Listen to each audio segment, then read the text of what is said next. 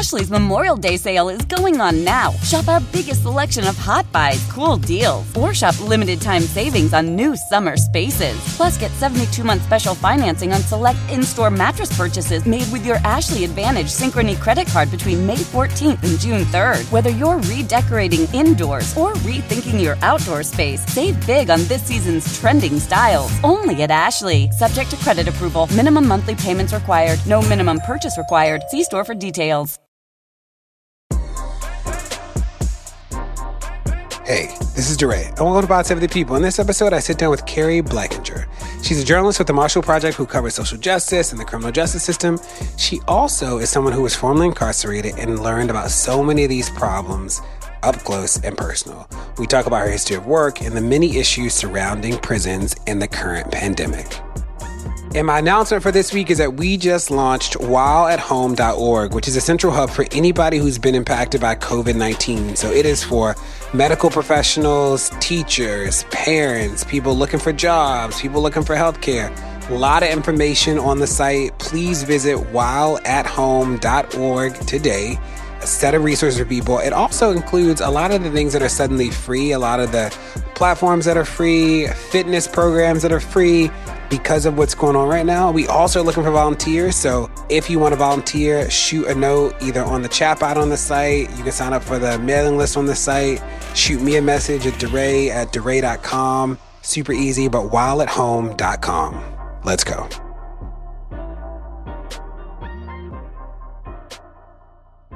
Hey y'all, it's the news. Still inside. This is Brittany Packnett Cunningham at Miss Packyetti on all social media. And this is Sam Sinyangwe at Sam Samswey on Twitter.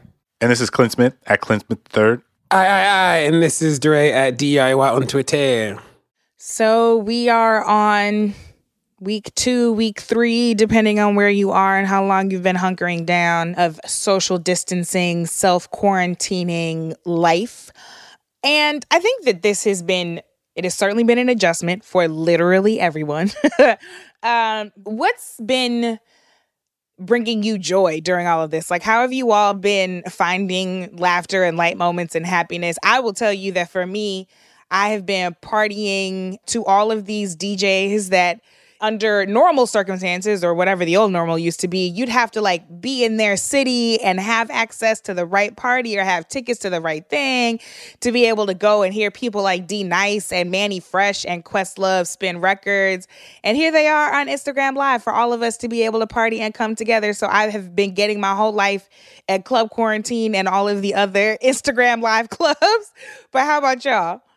Uh, so, you know, we Zoom every week for those who don't know, we're not in the same place when we record. So I'm on Zoom with y'all every week and and it's like a joy because we always catch up before we get into the show. But something unexpected in a way that I don't think any of us anticipated. I've I've really loved because we cannot go see our friends and our family. At least in my case, and I think this has been the experience of a lot of folks. There's been a different level of of intentionality in terms of like scheduling time with your friends, and so like with different friends from like grad school or college or you know in the DC area or back home like I've had we've had these virtual happy hours like people are calling them. I think there's an essay to be written one day about the way that this moment in some cases has like broken down traditional notions of like what adult masculine friendships look like or how they exist in the world. Because I think for a lot a lot of times men don't get together without any without a sort of false pretense like oh we're gonna watch the game or oh we're gonna you know go get some wings or oh we're gonna and it's been interesting because like a lot of my groups of male friends have been like let's get on zoom and like check in with each other which is amazing and phenomenal and also like a lot of friends who other who like wouldn't operate in that way like our our notions and tones around what friendship is and like the notion that like just staying in touch and seeing each other and catching up and checking in that that is enough that it doesn't have to be tied into some other event. I think that's been really wonderful and joyful and heartening. And also is uh, one you know there's going to be a lot to be said about things that continue on after this moment whenever this moment ends and things that are different. But one thing that is true is i think that for some friends who i otherwise like had never zoomed or facetimed even if I hadn't seen them for a while, Like I think that this, this is something that will continue, and that's been bringing me a lot of joy. And I'm sorry it took a pandemic for that to happen, but uh, the level of intentionality with which friendships are moving in the world is, I think, a small uh, sliver of light in an otherwise dark time. Yeah, I mean, you know, for me, a couple of things. First, like you said, Brittany, being able to attend virtual clubs, right? A virtual DJ, like with Mannie Fresh, being able to spin live, like some of the jams that like I grew up to, and seeing folks in the comments who like I know, right, who are also attending and like watching at the same time and commenting. It creates this sense of community, even if we can't all be in the same place. So that's been cool. I think the second thing has been just like watching some wild and ridiculous and sometimes like really upbeat and fun shows. So, I mean, first and foremost, there is Tiger King, which, you know, I don't know if you all have had a chance to start watching Tiger King, but it is wild and a story I had no idea about and like a whole world that I didn't know about, but totally. I guess makes sense uh, in this in the sense that like who else is owning these massive tigers and lions and and doing all of that. But the, if you haven't watched it, it's just like a wild story. And then some of the more like fun TV shows that have come out on like Netflix and Amazon. I just started watching uh, Kipo and the Age of Wonder Beasts, which is like a cartoon um, that's like set in like a post-apocalyptic future, but it's like fun and there are all these like cartoon animals and like adventures and like the characters are people of color, which is like rare in like a futuristic cartoon show. So like that's just been fun to get your mind off of all of the woes in the world. It's been interesting, Sam, because I didn't see Tiger King yet, but Lord knows everybody's talking about it. I'm like, who is Carol? What happened to Joe? Who got married to who? So I'm interested to. Uh, I'm gonna hunker down. We were working so hard on the while at Carol did it. Yeah, we were working so hard on the Carol dot. I mean the while at home dot org site that that was like all I've been doing for a little bit. So I was like hunkered down, but there has been a whole lot of FaceTimes with uh with Teray and my dad and checking in on friends and. Uh, Lord, it's a whole lot of Instagram lives going on. I scroll, I'm like, okay, it's like every day, every hour. It can be 4 a.m. and my insomnia is wreaking havoc, and I'll be like, oh, I might as well get on my phone and see who's online. And it's still like 12 lives. And I'm like, how? How? How? All of you all live on the in the Eastern time zone. How are you still up and on live? I don't get it. Yeah, so like that has been good. I haven't gone down like a deep wormhole of Netflix but I have uh, Disney Plus. I've been looking at X Men, the old cartoon X Men, and I will say, Clint, I meant to talk to you about this. I don't love that like the mutants fight spend so much time fighting the mutants. I don't love it. The humans were the bad people trying to kill everybody, but so much of the cartoon is like the mutants actually fighting each other, and I never really processed it as a kid. And then I was watching it, and I'm like, I mean, I love I love the cartoon, but I'm like, why do they spend all day trying to kill each other? You know, it's that mutant on mutant violence that they try to inundate us with. They try to send those messages about the hyper violence of the mutant community. And now the news. So, obviously, we have been all dealing with the same matter over the last several weeks. Um, the entire world, in a lot of respects, has ground completely to a halt. And it can feel like we are all experiencing a common ailment and crisis all at the same time. And to an extent, that is true. But my consistent worry, and part of the reason why I'm so thankful for this podcast, this group of people, this community that we have been building together with all of our listeners, is that in times of common crisis, we can often have a temptation to erase the existence and the experience of inequality. That because we are all in this together, and it's easier now, even more than other times, to say, look, we are all part of one human family and all part of the same fabric, which is true. But that temptation can lull us into the idea that the kinds of inequality and inequity that people experience every single day has suddenly disappeared and that it is no longer relevant. The truth of the matter is, this pandemic, just like any other global crisis, doesn't erase inequality. It lays bare inequality and it exacerbates its very worst effects. People who were experiencing inequality before this if they have not already, are primed to be experiencing even worse as we continue on. The New York Times recently shared an article about many of the ways that this is manifesting across the country. So, in education, we see a technological divide that is continuously laid bare. Teachers have had to move to completely virtual classrooms, and suddenly, young people who have been experiencing the technological divide are completely left out. There are some 30% of households measured in 2017 that do not have a broadband connection, not even a slow one. If you also do not have access to a computing device besides a phone, it can be very, very difficult to get access to some of these lessons to go onto some of the sites that teachers are directing their students to go to. So when we think about the ways in which low income students and rural students in particular are being uh, are dealing with this technological divide, they are experiencing a massive shift in their educational outcomes. In housing, there are lots of folks who were already living in uh, under supported, cramped quarters. Everyone does not have a second home or a vacation home that they can go to outside of New York City and spread out. Not everyone had space for the family that they had before this happened. And a lot of them now, a lot of folks are having difficulty following these social distancing guidelines because of their housing situation. In medicine, we saw the Daily Beast put out a story this week that nurses are literally being denied housing because of their exposure to the virus. Instead of being thanked with, I don't know, free housing, dramatically reduced housing, for putting their lives on the line for literally all of us. There are landlords who are canceling leases that are coming up. There are Airbnb hosts who are canceling reservations for traveling nurses. There are uh, landlords landlords who are evicting healthcare workers and threatening healthcare workers with eviction and turning people out onto the street. And in labor, the heroes that people are finally remembering to thank, even with an Instagram post, are the people that society has continuously overlooked wage earners, restaurant staff, grocery clerks, people who we've come to rely on so greatly during this time. They should be thanked with a living wage and childcare, not just a social media post.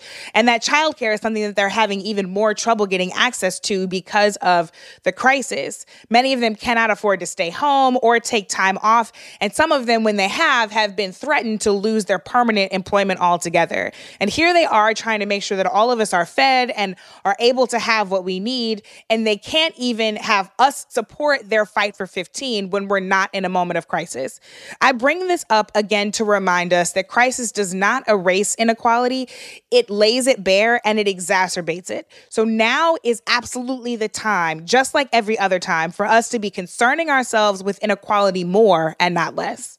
I'm glad you brought this up, Brittany. I've been thinking a lot about, and we alluded to it last week as well, with regard to the all of the things that are now being done that ostensibly could always be done. You know, we're preventing people from being evicted. In some places, we're pushing student loan payments back. Um, folks are urging them to be canceled. We're releasing people from jail who are not enough, but some uh, in different places who are at risk, who are elderly, who have medical conditions, who who are there for misdemeanors and all sorts of things. So we're doing a lot of things. We're providing people who live on the street with homes and places to live when we could have done that before. So so it is laying bare the extent to which a lot of the things that we say we can't do we actually can do if we have the will and the courage and the empathy to do it.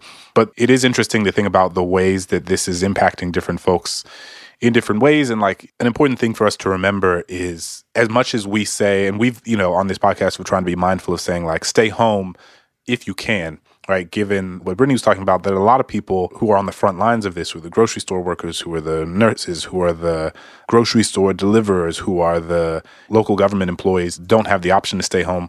And another example of what I was thinking about is for people who have folks who come like clean their homes, or people who have uh, nannies, or people who have uh, people who come mow their lawns, and who are now telling these people not to come, or these people cannot come, right? Depending on where you are.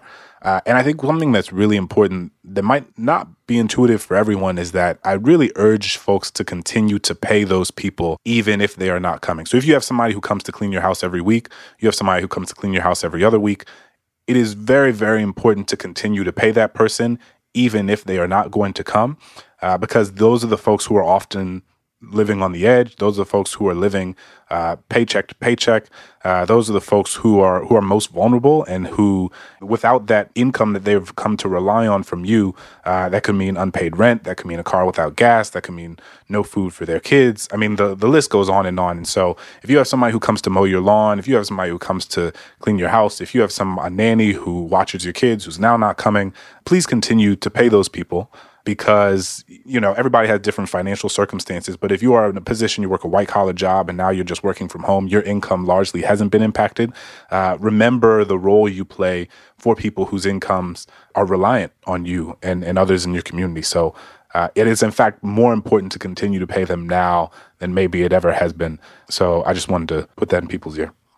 Yeah, in addition to so many of those sort of economic impacts, there is like the health impacts as well that we're seeing. And again, there's not enough data being produced and collected right now around coronavirus in particular, particularly in the United States uh, and in areas where they're not doing enough testing. But in some places, like in New York City, which has been a leader in terms of just the, the rate of testing that's happening, you're beginning to see that communities that have higher rates of poverty, communities of color around New York City, are those communities not only where folks are more likely to be in a job where they have to go outside, but as a consequence, um, are more likely to be exposed to the virus. Um, so, an analysis by the New York Daily News found that areas like the South Bronx, some places in Brooklyn, uh, areas like the Far Rockaways in New York City have higher rates of folks testing positive for coronavirus than like Manhattan in areas that have sort of higher uh, amounts of wealth. This is something that is affecting folks economically, it's affecting folks' health. Um, and it is not surprising. We see this in so many other uh, issues that we talk about here on the pod. But in the context of, of this massive crisis, um, it appears to be breaking down in similar ways. Um, and that is only potentially going to get worse as this spreads more in the South where you have larger populations of folks living in poverty, um, larger black populations, and governors that tend to be Republican governors that haven't taken the steps that have even been taken in places like New York to implement lockdowns and shelter in place that could actually protect some folks. Yeah, when you talk about this exacerbating the challenges that we find uh, in the healthcare system and in general, I think about the rise of concierge medicine. That this used to be sort of a niche, but right now it is a big deal that there are services uh, where you can talk to your doctor over an app or where you pay $10,000, $5,000 a year and you can get special access to a lot of things that other people can't. So we think about in LA, how did some of the celebrities get tested so quickly is that they were just paying a lot of money so that they could actually have a doctor who had different relationships with labs to be able to navigate that process. So that's interesting. The other thing is that since we launched the While at Home site is I've been talking to public health experts around the country and I didn't know that the infrastructure around data for healthcare is almost exclusively built for billing. It's not built for anything else. So we don't have good demographic data in real time about who is in hospitals, who is dying from coronavirus. Like the best data will come out months from now, which isn't helpful to stop a pandemic as it's happening. Uh, and I'm interested too in like what it means that there are a lot of wealthy people who are just fleeing cities. So like what happens, and Brittany, you said this, like what happens when you don't have the ability to like go to your third house or travel to a different country or go to a bunker.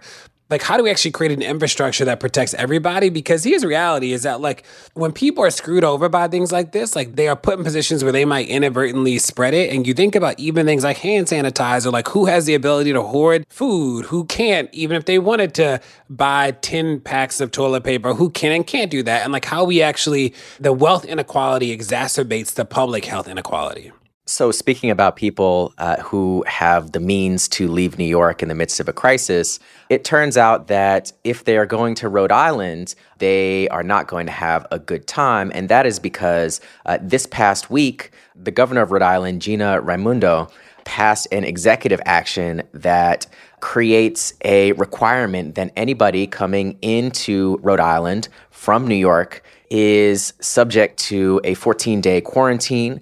They have instructed the state police to pull over vehicles with New York license plates and stop folks and then get their contact information. Uh, they're going door to door in some cases with the National Guard starting uh, this past Saturday, knocking on doors of folks who came in from New York and reminding them uh, with obviously the threat of somebody with a badge and somebody who can use force, uh, telling them that they have to be in quarantine for 14 days, otherwise they could face a potential fine or jail time.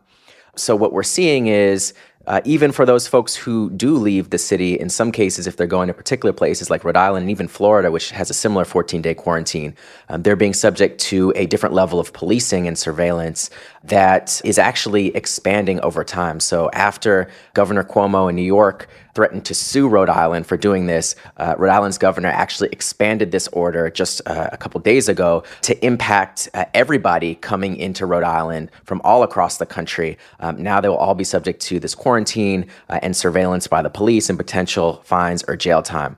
So this is frustrating. It's happening in a context where some places are actually easing up on policing and incarceration.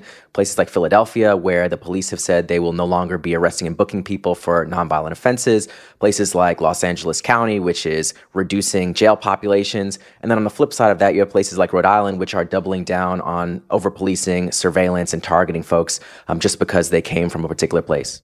So I think it's just worth remembering that there's a long history of, of crises being used to enact additional harm against communities who are already at risk. And while it may seem like really sensible to enforce through law enforcement who does or doesn't get to enter the state or whether or not somebody is abiding by quarantine, we have to remember that the same biases and prejudices and stereotypes and wielding of power has the same potential impact in a crisis that it does outside of it. I'm struck by how when the federal government fails, it puts everybody in these positions where they're making wild decisions. That if you think about how much pushback Cantrell, Mayor Cantrell, got recently for not canceling Mardi Gras, people were like, "How dare you endanger the public like that? You should have told people this is why there's an outbreak of cases." And she's like, "Nobody in the federal government told me there was a problem. Like, how would she know that there's a a pandemic on the rise. Like the federal government would be the people to tell her, and like she wasn't able to make the best decisions for her community because she didn't have the information. And you think about like what the cost is of de Blasio waiting so long. What is the cost of Florida allowing the beaches to be open is that all these states are now in these situations where like people are freaking out. And like we've always said on the podcast, that you get people scared enough and they'll agree to anything. You start the fear mongering up and people will let go of what they understand to be their rights. The thought that the National Guard is knocking on people's doors, being like, Did you come from New York? is so wild. But again, you get people scared enough and they're like, Okay, that makes total sense because it'll keep the community safe. And like, we just can't let that happen it's really important that we recognize what the difference is in the government's responsibility to keep people safe versus to create a police state that endangers, in particular, marginalized people. And when we talk about orders or recommendations coming from a mayor's office or a governor's office. That is about informing people of A, what the risks are if you do engage in a particular kind of activity. B, the rationale for why they're creating the kinds of announcements that they are, and C, resources for people in this changed space, right? So we're asking you to do something different, and therefore, here's how we are going to resource you to ensure that that can happen. Here's how students can access uh, Wi Fi hotspots. Here's how people can access the food that they might need. Here are the grocery stores that will be open. Here are the hours they'll be open for seniors, et cetera, et cetera. That is very different than what Ron DeSantis DeSantis, for example, was doing when he just wasn't saying anything. And the beaches were open and the clubs were open and the stores were open and everyone was walking around Miami as if nothing was happening in the world. The latter is deeply irresponsible. What is also irresponsible, though, is to come down so heavy with the fist that you are not giving people adequate information. You are simply giving them restrictions and then enforcing those restrictions with already biased structures we have to recognize that people are smart. People will rise to the expectations that you set for them. And if the expectation is we're going to give you this information so that you can make the right decisions for you, your family, your community, our state, our country, our world, that is a very different engagement than the kinds of things that Rhode Island is doing. And it's a very different engagement than the folks who have the information but aren't doing anything. And I think that that distinction is a nuanced one, but it's an incredibly important one because if given the correct information, if given thorough information, if people actually have their questions answered, if journalists actually have their questions answered at these press conferences, instead of Trump treating them like they are campaign rallies, then we'd all be better off and all be much more equipped to make better judgment calls. Don't go anywhere. More Pod Save the People's coming. Pod Save the People is brought to you by Factor. Warmer, sunnier days are calling. Fuel up for them with Factor's no prep, no mess meals. Meet your wellness goals in time for summer thanks to the menu of chef crafted meals with options like Calorie Smart, Protein Plus, and Keto. Factor's fresh, never frozen meals are dietitian approved and ready to eat in just two minutes. So no matter how busy you are, you'll always have time to enjoy nutritious, great tasting meals. With 35 different meals and more than 60 add ons to choose from each week, you'll always have new flavors to explore. You can crush your wellness goals this May with dietitian approved meals and ingredients that you can trust. Make your day delicious from breakfast to dessert. Stay fueled with easy, nutritious options.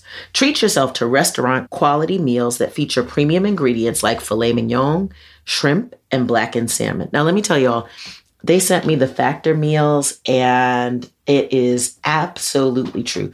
Two minutes, pop it in a microwave, and it literally is restaurant quality food. So far, my favorites are chicken parmesan. I am a chicken parmesan connoisseur. This stuff is good. It has broccoli and tomatoes, and it is creamy and amazing. Mmm, yum. So easy to throw it in the microwave and have a good meal. I'm saving money. I'm not eating out at restaurants so much. It's healthy. Like I cannot say more about Factor Meals. So if you want to be down with this, head to factormeals.com slash PSTP50 and use code PSTP50 to get 50% off your first box plus 20% off your next month. That's code PSTP50 at factormeals.com slash PSTP50 to get 50% off your first box plus 20% off your next month while your subscription is active. Stay connected this winter with this unbeatable deal from BreezeLine. Get reliable, fiber powered internet for just $19.99 per month with all in pricing for two years. But that's not all. Your first month is on us. This deal gets better with a free modem and installation, along with free Wi Fi your way whole home coverage. Safeguard your network from cyber threats and keep all your devices connected and secured with this amazing offer. Act now. Terms and conditions apply. Offer expires March 3rd, 2024. Learn more at breezeline.com.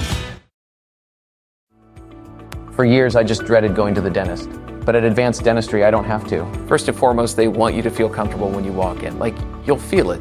Whereas in the past, I might have gone into the dentist and thinking, I might feel some pain at some point. But with IV sedation, it can be something that you don't dread. If you've been avoiding the dentist because of fear, worry, or just not wanting to be judged, you're not alone. Visit nofeardentist.com to learn how IV sedation can change your life.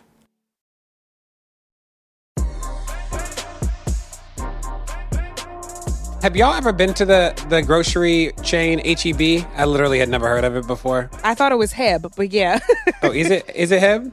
I thought it, it was like Heb, but I don't know, child. Uh, We've clearly been saying it wrong. You going to the Heb? Uh, it's spelled HEB. So I was fascinated because there's a story that's in the Texas Monthly about how they they plan for the pandemic, and it's so fascinating to me because it is a reminder that the information's out there. That not only the government had an opportunity to plan, but a host of people had an opportunity to plan. Some things that stick out to me about the story about HEB is that they have a full time emergency preparedness team. There's a director of emergency preparedness. They have a full time medical director on their team who is responsible for sort of thinking about trends and in in supplies and what that looks like. So they got information in January when things were popping up in China that there might be something on the rise. And they were getting information from Chinese retailers about what happened in the early days of the outbreak over there, how it affected the groceries and the retail sales, how it affected employees, social distancing. They had all this information in January. So they had already put together a plan. So by the time it hit here, they were ready. They had emergency supplies stocked at almost every warehouse. They had water and other things staged and ready to go and kept in storage facilities to make sure that if there was a crisis, they were ready. And the thing that got them really sort of keen to this is the H1N1 crisis uh, in 2005 was when they started to take emergency preparedness seriously. But they, again, in January, got it and were like, let's do something. They changed employee hours, they instituted higher pay for people. One of the things that I also thought was interesting is that because employees who worked in the stores were being just like they were working grueling shifts because the demand was so high they called in for people from the corporate office to volunteer at stores. They had 800 corporate people volunteer across 400 shifts in their stores. They run a full time emergency operations center that monitors products moving between the stores to make sure that people have toilet paper, sanitation, all these things. And the last thing I'll say is that they are actually partnering locally in Texas to make sure that businesses that have been hit pretty hard by the closures don't go out of business. So they're working with a food distributor there that's being hit pretty hard to deliver rotisserie chickens, deli lunch, and other products. They're working with a beer distributor in Texas to deliver eggs to their stores. Like they are really trying to figure out how to use such a big footprint to move things around. I thought that was really interesting to think about like how you have industries plan for these things so that people, customers, community members are not adversely impacted by the absence of things like toilet paper. Now, I will say is that they even note that they were shocked that toilet paper is selling out. That like when they look at international models, nobody knows why toilet paper is a random thing that like everybody's buying and stockpiling. I mean, you know, for me, this illustrates how important it is to be prepared and to have people who have some level of experience with dealing with something like this. So you know, you mentioned HEB or, or HEB, that they previously went through some of this with H5N1 and developed some systems and procedures that they were able to build from for the current crisis. Uh, and it just reminds me how, you know, the current administration is not only were they not prepared, but they were supposed to be prepared. They had a briefing to be prepared uh, when they entered office in 2017 and just put that briefing book on the shelf and never relied on it again. The people who were in that training weren't really the decision makers. They're no longer in power now. Um, they've since left the administration. So, I mean, this is what happens when you are not prepared, when you don't have experience. And then, of course, when you have somebody in charge in the case of this administration, who just is like the worst possible person to be making those decisions in a crisis. But I think HEB demonstrates that it didn't have to be this way, that you can build these systems, that you can be prepared. Um, we're seeing in places like South Korea, uh, also in response to uh, some of these earlier epidemics like H5N1, had procedures in place, knew what to do, um, had equipment knew to rely on the information that it was important that lives are at stake and you know we're able as a society to organize much more quickly than what we're seeing in the US and I think that that is something that is really important and I hope that you know moving forward that that is not lost on people because obviously um, these things can continue to happen. And we need people in power, both uh, in terms of government and in terms of business and, all, and every other sector, who have experience, who are willing to learn and be prepared, and who put people who know what to do in the right positions to make those decisions. You know, for all of the people that I have heard justify a vote for Trump in the last several years, I consistently heard two justifications. One was that he ran businesses, and therefore, because he could run businesses, he could run a country. And two, that they believed that they wanted a change, that they felt like he could bring that change about, and that he would rise to the occasion. But this moment is a terrifying reminder of how problematic both of those justifications are because his history has not proven either one of those things to be trustworthy ideas about him. One, he ran a lot of businesses into the ground, would file for bankruptcy and then start something new. It's not as if he was self made. He got a nice multi million dollar um, start from his family. And he discriminated against black folks while he was running those businesses and those real estate companies.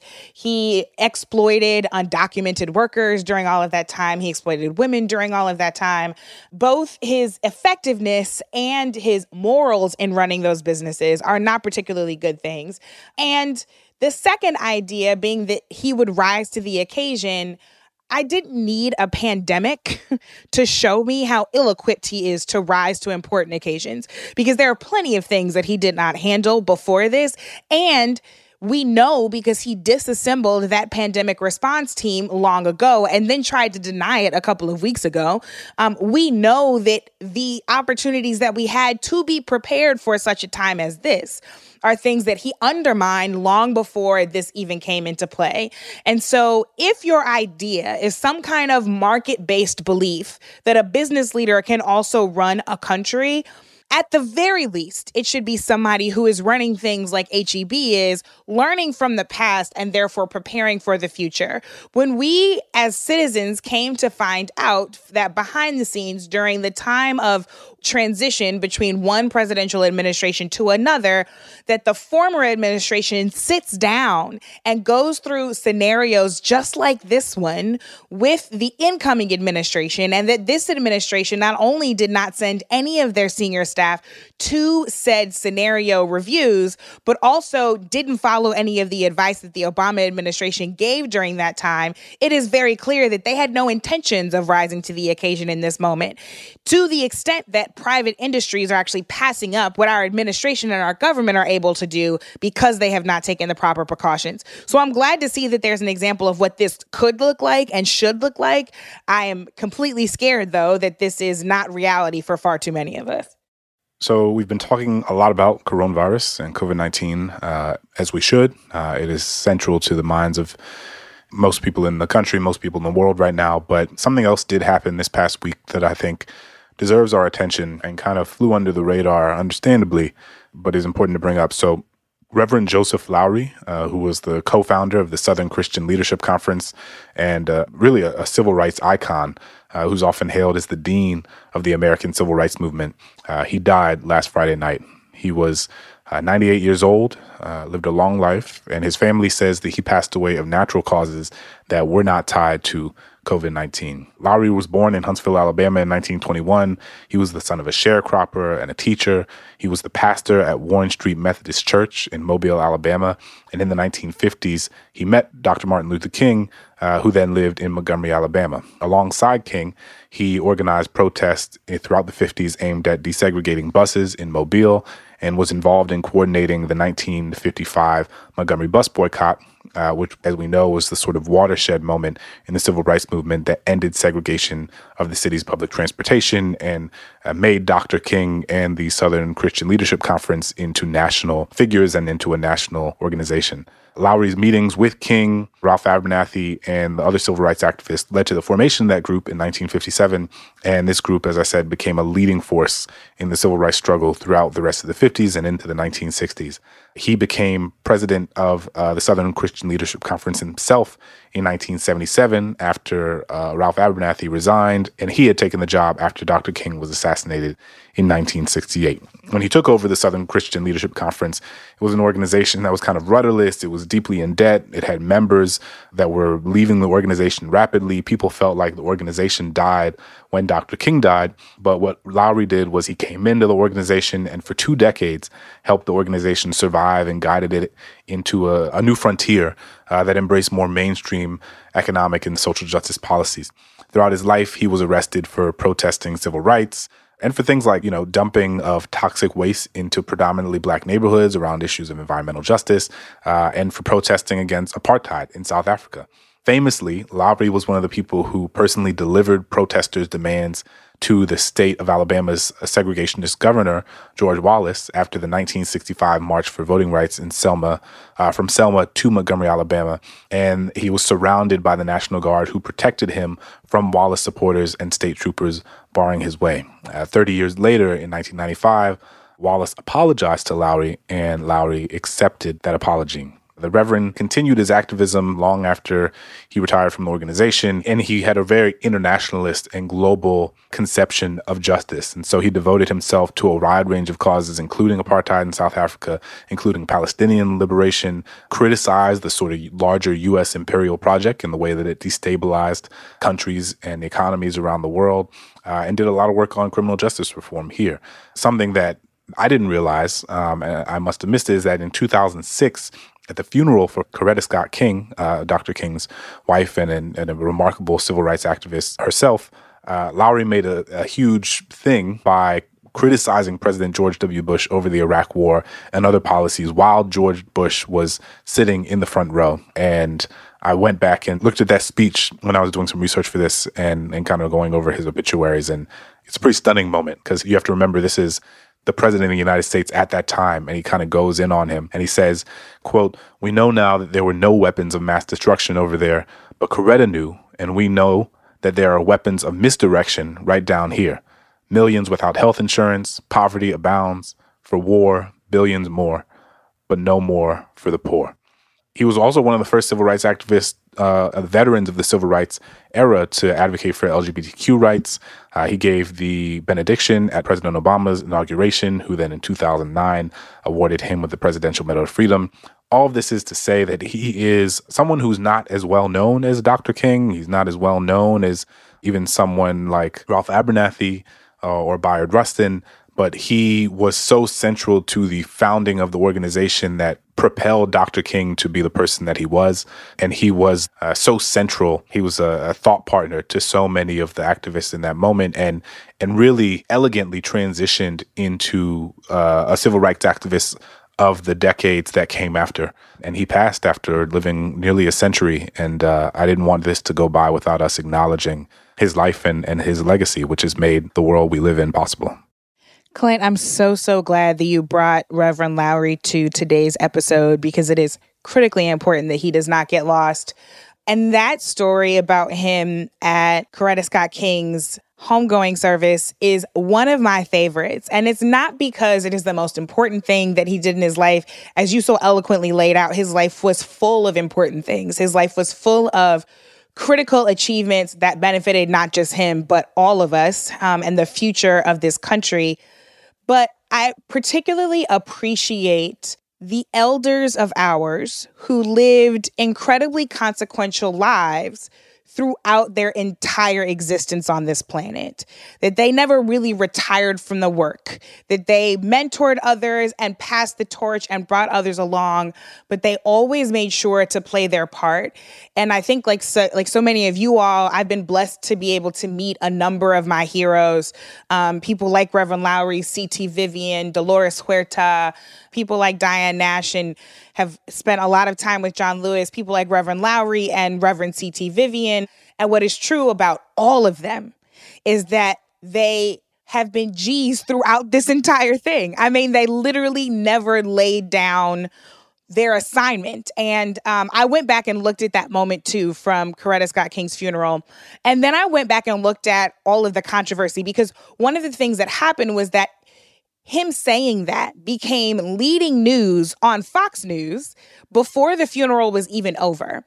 So, Reverend Lowry, at 84 years old, after saying this, goes and sits down with Sean Hannity and uh, his co host. And Sean Hannity wants to bring the great Joseph Lowry to task on the idea that you shouldn't politicize a funeral. And this is what Sean Hannity says to Joseph Lowry. He said, Reverend Lowry, let's be honest here. The President of the United States goes to Coretta Scott King's funeral, and you knew what you were saying. I've known you a long time. You knew what you were saying, and you knew you were taking a shot at the president. Are you going to be honest here? He said, You're going to be honest here and acknowledge that, correct? Reverend Lowry said, I'm always honest, and my speech was the same, whether the president were in Atlanta or in Athens, Greece. It had nothing to do with the president. I was doing my job, I was carrying out my assignment. And that is the call for all of us to do our job and to carry out our assignment, no matter where we are, no matter who's in the audience, no matter who's listening. Later in that same interview, as the hosts were talking about this kind of idealized and sanitized uh, version of Dr. King that we have talked about so often on this podcast, Reverend Lowry reminds them, quote, Dead men make such convenient heroes. They cannot rise up to challenge the images we mold and fashion for them. Besides, it is easier to build a monument than it is a movement. And I think in his passing and in his stead, as he passed the torch to each and every one of us who are on this podcast and listening to this podcast and so many more, it is our responsibility not to get caught up in creating a convenient tale of who he was or the work and beliefs that he stood for, but rather to build a movement instead of a monument for many of us sort of younger folks, it seems like, you know, civil rights movement was so long ago. Um, and I think that this moment is just a reminder that so many folks who were around then and have fought ever since then continue to be around. They continue to be amongst us, people that we should be uh, leaning on to learn from, to talk to, and to communicate and transmit uh, some of that historical, that institutional, that political knowledge and wisdom that they learned from over decades. I mean, Reverend Lowry was eight years older than Dr. Martin Luther King Jr. He has been in this fight for so long and had so many moments, whether it was the civil rights movement, the anti apartheid struggle, fighting against the Iraq War and, and some of the more recent injustices that we've experienced in our lifetimes. All of this rich history and these memories and this knowledge um, and these skills that were built over that time continue to exist. And we have to learn from those to be able to be equipped to take on the challenges of the present, uh, to build off of that legacy, and to continue to move the ball forward. I'll just say uh, there's this one quote by Reverend Lowry that I'll just end with, and it is We ain't going back. We've come too far, marched too long, prayed too hard, wept too bitterly, bled too profusely, and died too young to let anybody turn back the clock on our journey to justice. That's the news. Hey, you're listening to Pod Save the People. Stay tuned, there's more to come. Pod Save the People is brought to you by BetterHelp. Now, whew, y'all, the beginning of this year has just been a lot going on, like from work and family and friends, and just, you know, the weather's been awful in New York City and Baltimore. There are a lot of stresses happening, big and small. And when we keep them bottled up, it can start to affect us negatively.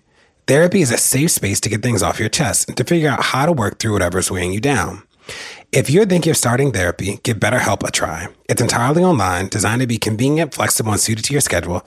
Just fill out a brief questionnaire to get matched with a licensed therapist and switch therapists anytime for no additional charge. Get it off your chest with BetterHelp. Visit betterhelp.com slash people today to get 10% off your first month. That's BetterHelp, H-E-L-P dot com slash people. Sofas, recliners, love seats, everything is better in leather. Discover the new leather collection at Ashley, where bold meets durable. And wait a minute, who's been finger painting on the couch again? That's okay, leather is easy to clean. The new leather collection at Ashley is built with the durability you need for the whole family. Yes, pets too. Luxury is meant to be livable. Shop chairs starting at $499.99 and sofas at $599.99. Ashley, for the love of home.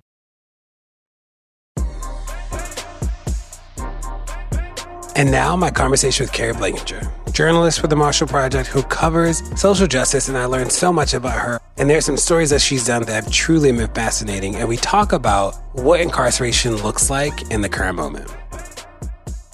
Uh, Keri, thanks so much for joining us today on Pod Save the People. Thanks for having me. Uh, let's talk about your background. How did you get to even start working at the Marshall Project? Like, what was uh, your path that led you to covering stories around justice and criminal justice and race and equity? Like, how'd you get there? Well, before I was a reporter, I did time. I'd been um, addicted to heroin for about a decade, and I ended up in prison. And when I got out, one of the sort of few career paths that didn't care if I had a criminal history was reporting. So I ended up going into journalism and then sort of fell into criminal justice reporting by accident and realized that I, I was good at it, that, you know, given my past, it was really helpful to understanding how these systems work.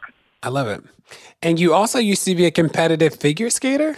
yes, I did. I did. I did pairs, which is where the guy like throws you around and it looks all dangerous and shit. And um, yeah, I was competed at nationals twice and very different from being a criminal justice reporter. How did your time inside of the incarceration system, how does that shape the way you think about your work now?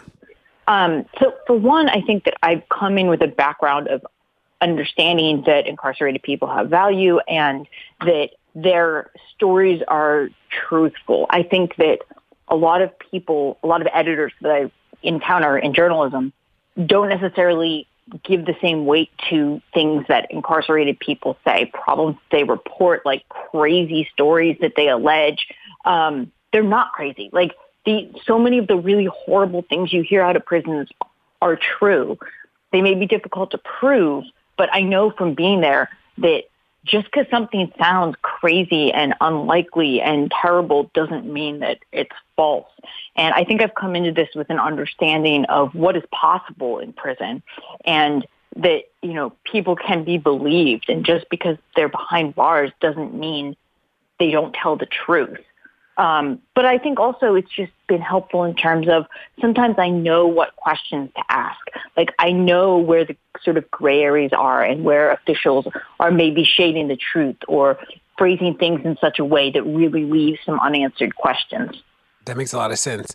Um, was there a part of the incarceration story that you were keen to tell when you got out? Like something, you know, one of the things that I think about, I spend most of my time on police, and there are so many parts of it that I feel like go underreported. Like people don't focus on contracts or they don't focus on arbitrators or they don't like there are all these pieces that seem really insignificant to a lot of people but to be like me who this is like what we study these are like huge things it, was there something like that for you when you uh, returned from incarceration for me the thing that was surprising was how bad certain parts of it were but um, specifically like solitary confinement was so much worse to experience than i thought it would be.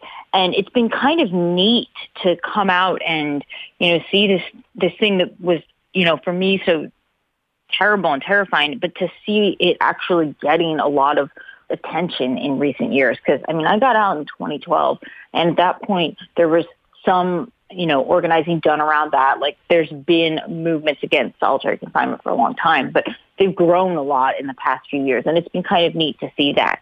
Um, but I also think that over time, some of the things that maybe I didn't think about a whole lot when I was incarcerated, I I now see getting more attention and I'm like, oh wow, that really was bad. I just sort of like took X, Y, or Z for granted that this is the way things were and, you know, didn't really think about how much some of these things needed to be exposed. Were you in solitary confinement at any point? Yeah, not long. I fortunately was never in for more than a few days at a time. But even in that short a period of time, it was just absolutely maddening. Like you walk in, you know, I mean, it's the size of your bathroom. You walk in and it's like a neon white cell.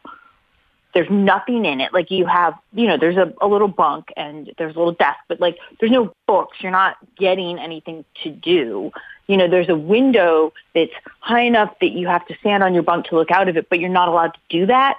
So you get yelled at if you try to look out the little horizontal slit of a window. And there's no clock. You know, where I was, it was on like a second floor.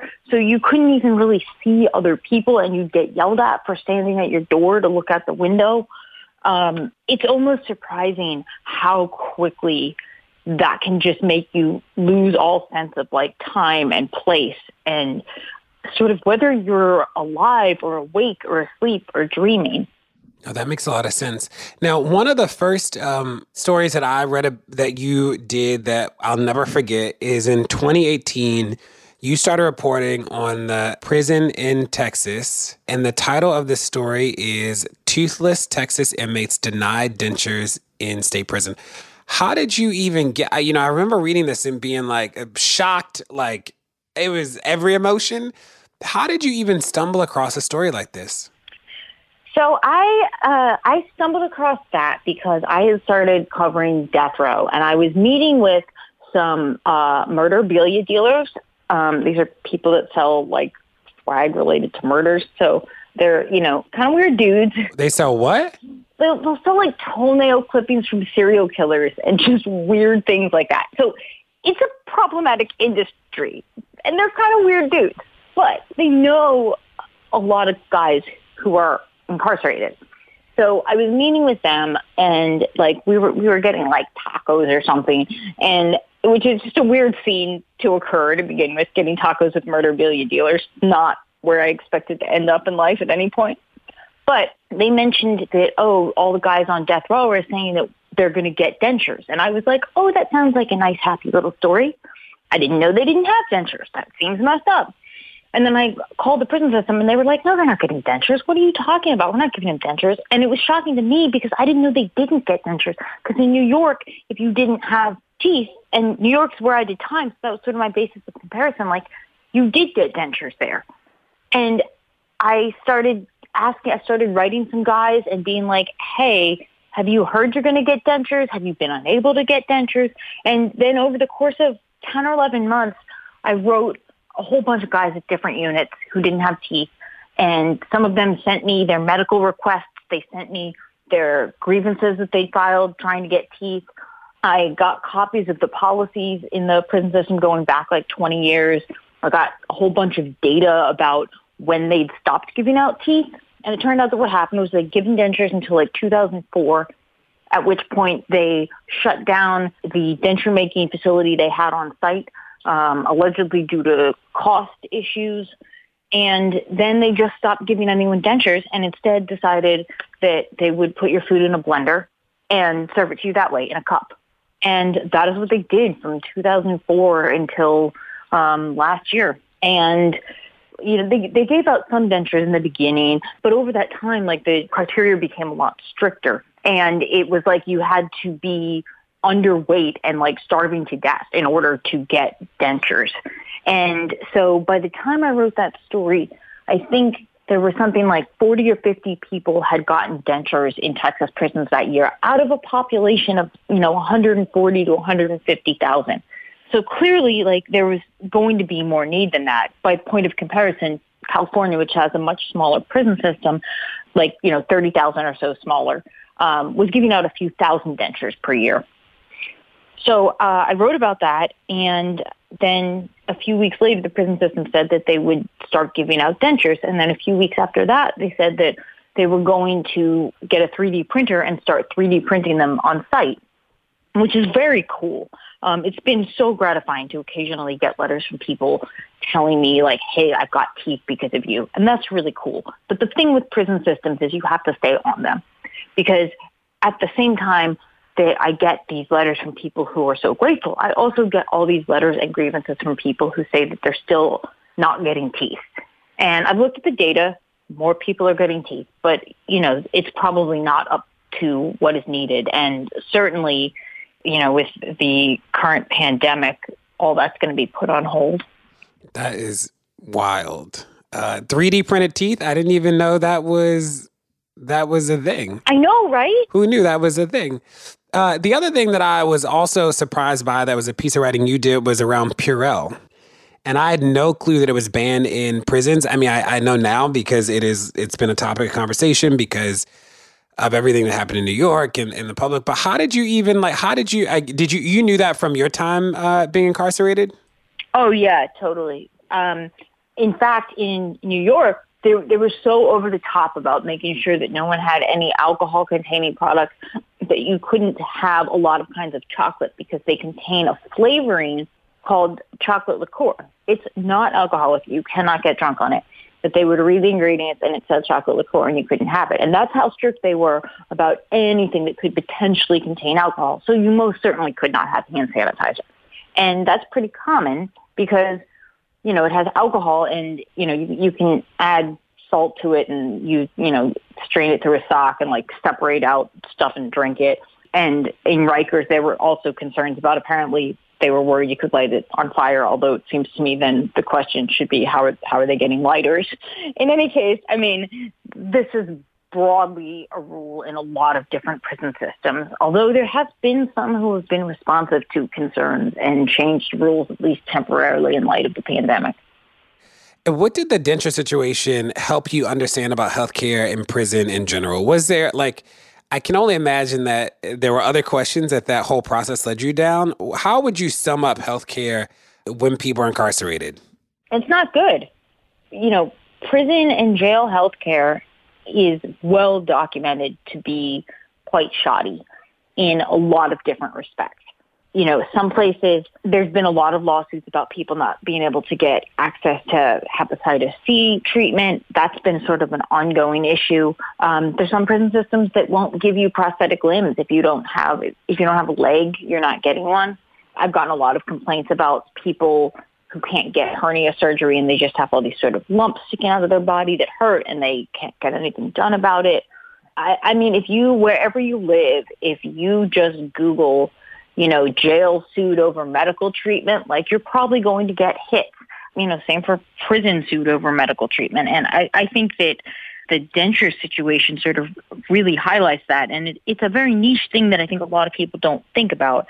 People tend to talk about things like infectious diseases and mental health care. Uh, and suicide prevention when it comes to prisons and jails. But there's also this whole you know, other array of things that people don't talk about as much, like prosthetic limbs and dentures and hernias. I didn't even think about prosthetic limbs. You're saying if you don't already have it, then you can't get it. Is that what it is? Yeah, it varies by system. Um, and it also varies sometimes by custody level. Like in some prisons, it's like if you're in a maximum custody administrative segregation type setting, then you're locked in your cell all the time. So then they decide you don't need a leg. Or if you're on death row here, you can't get legs if you're on death row in Texas. So it varies a little bit by system in terms of what the specific rules are. Wow. How would you tell us the state of incarceration today given COVID 19? Like, can you give us like an overview of what's happening, what should be happening, what should we be paying attention to? Yeah, I mean that's a that's a loaded question. There's so much going on with that. So I think that you know one of the concerns is that obviously it is hard to stop the spread of infectious diseases in prison. People cannot social distance. They are living on top of each other, often in dormitory type settings. They can't get access to some of the basic disease prevention measures that we have, like, you know, hand sanitizer. They may not even always have access to water or soap. Um, I'm still getting a lot of complaints about people not having adequate access to supplies. And on top of that, prisoners and inmates as a whole tend to come in with more medical issues than the average person they have higher rates of a whole bunch of different diseases. And, you know, we've also got an aging prison population because we gave people so many lengthy prison sentences that we've now got a lot of elderly folks behind bars. So we've got sort of a, a perfect set of circumstances for disease to spread. And I think that in some ways prison systems can be complacent about this because they're used to dealing with infectious diseases like mumps and flu and noroviruses. Like these happen all the time in prisons. And they'll lock down the unit and they'll stop visitation for a little while and then it goes away and, you know, it's fine. But this is like a different beast. And I think it's taken some prison systems unfortunately too long to sort of realize that. And it seems like in some cases they've taken longer than they should have to do things like shut down programming and visitation. And these are things that when you shut them down, like, of course, that makes prisoners' lives worse. But at the same time, if you have all these visitors coming in, if you have all these outside workers coming in, you know, that presents such a clear risk. And my fear is that out of all of this, it is such a perfect storm for disease to spread and for people to die. My fear is that we're never really going to know what happens because prison officials in many systems do not have a great track record with being honest. And now that we have no one visiting and we have no teachers going in, we have no oversight officials going in, we're very disconnected from what's going on in that world. As they start to lock down units, people might lose access to phones.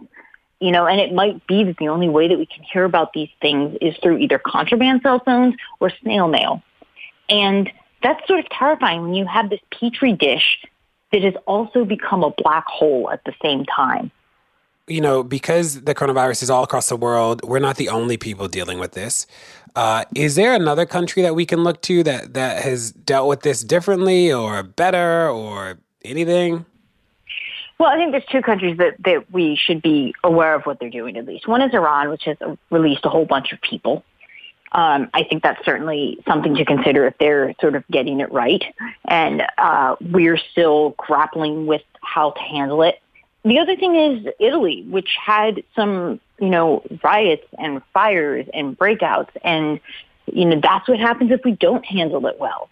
And that's because their prisons are, you know, overcrowded, understaffed. You know, they they cut off visitation, which of course makes sense but it is going to lead to more tension and you're going to end up with worse outcomes in certain other respects. I mean, th- these prisons could be a death trap or a powder keg or both. Is there anything that people can do who are listening? Well, I think that, I mean, obviously, of course, on your local level, you can figure out what's going on in your municipality or in your state and who exactly can control the release of prisoners or, you know, jail inmates varies based on where you live. But I think on sort of a most basic level, I think that people can just simply be cognizant of the fact that it does matter what happens behind bars. You know, people who are in jail and prison, if these outbreaks spread like wildfire in jail and prison, it's not going to simply stay there. It's not like if we solve everything on the outside somehow, but it's still going on in prisons, like we'll be safe. No, we won't. Like there are officers that come in and out three shifts a day, and we have to remember that there is a constant exchange of people with the community and that prison health is also public health in the community. I keep thinking that part of the reason that as a society we've decided not to care about prisoner health is because these are so many, you know, poor black and brown people.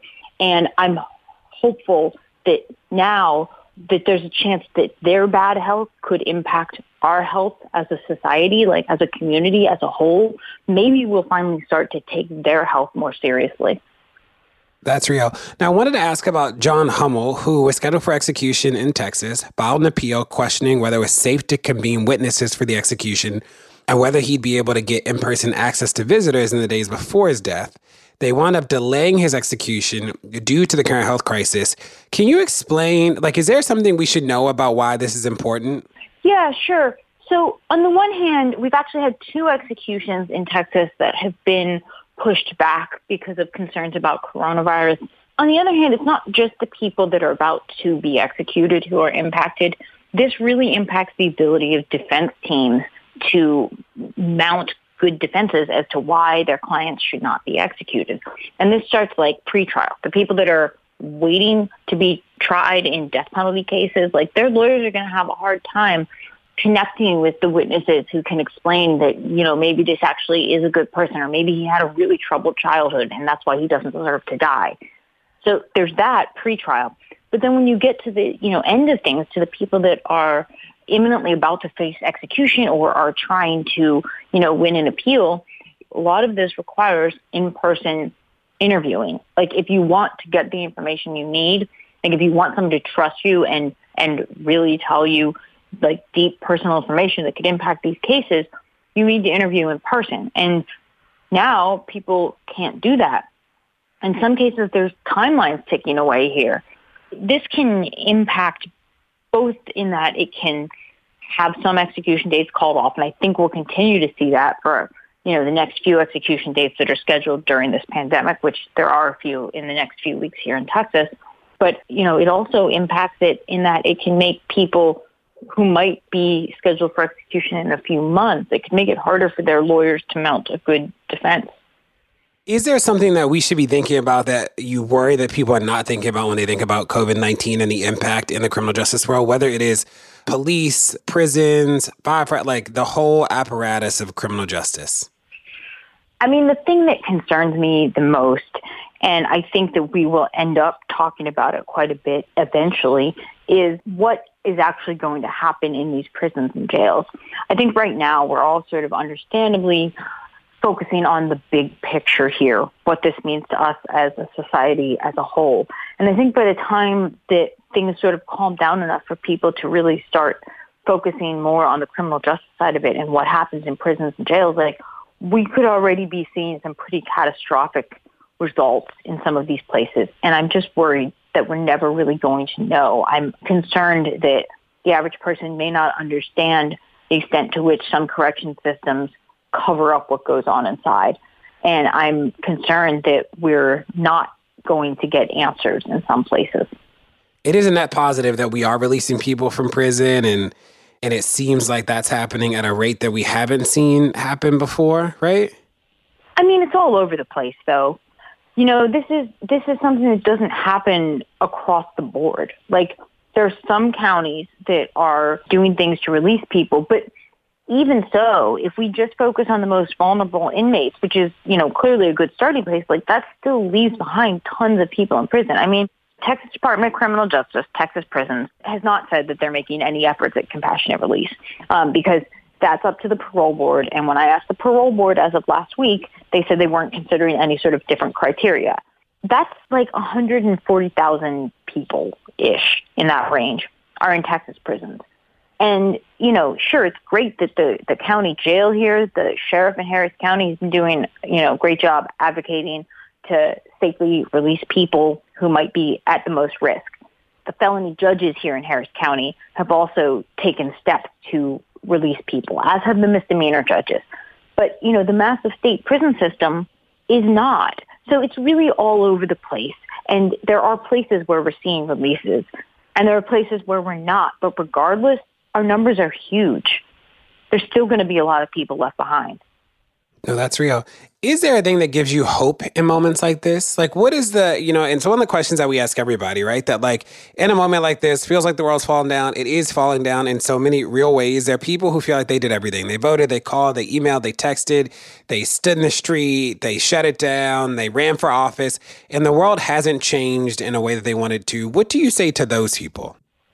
I think that the one of few things that gives me hope is that I'm hoping that we can see this be something that will be a catalyst for more change in the criminal justice system in some of the aspects of it that have been particularly problematic. Maybe this will be the thing that can get more people to talk about the criminal justice system, talk about people in prisons and understand what's really happening in prisons and how that impacts people on the outside. I also think it'll be interesting to see if this amount of releases could end up changing the conversation about who needs to be in prison. And obviously we won't know that for a number of months until we see what the sort of impacts are on crime rates or not. And that might be really hard to parse anyway because it's going to be hard to figure out why crime went up or down or stayed the same when you have so many other factors changing, when society looks so different right now. But I think it could be interesting to see if this impacts how people think about who needs to be behind bars. There we go. Uh, and one of the questions that I ask everybody is uh, what's a piece of advice that you've gotten over the years that stuck with you? Um, don't do drugs. That'll do it. Well, thanks so much for joining us today on Pod Save the People. We cannot wait to see you again soon. Cool, cool. Thanks for having me. Well, that's it. Thanks so much for tuning in to Pod Save the People this week. Tell your friends to check it out. Make sure to rate it wherever you get your podcast, whether it's Apple Podcasts or somewhere else. And we'll see you next week.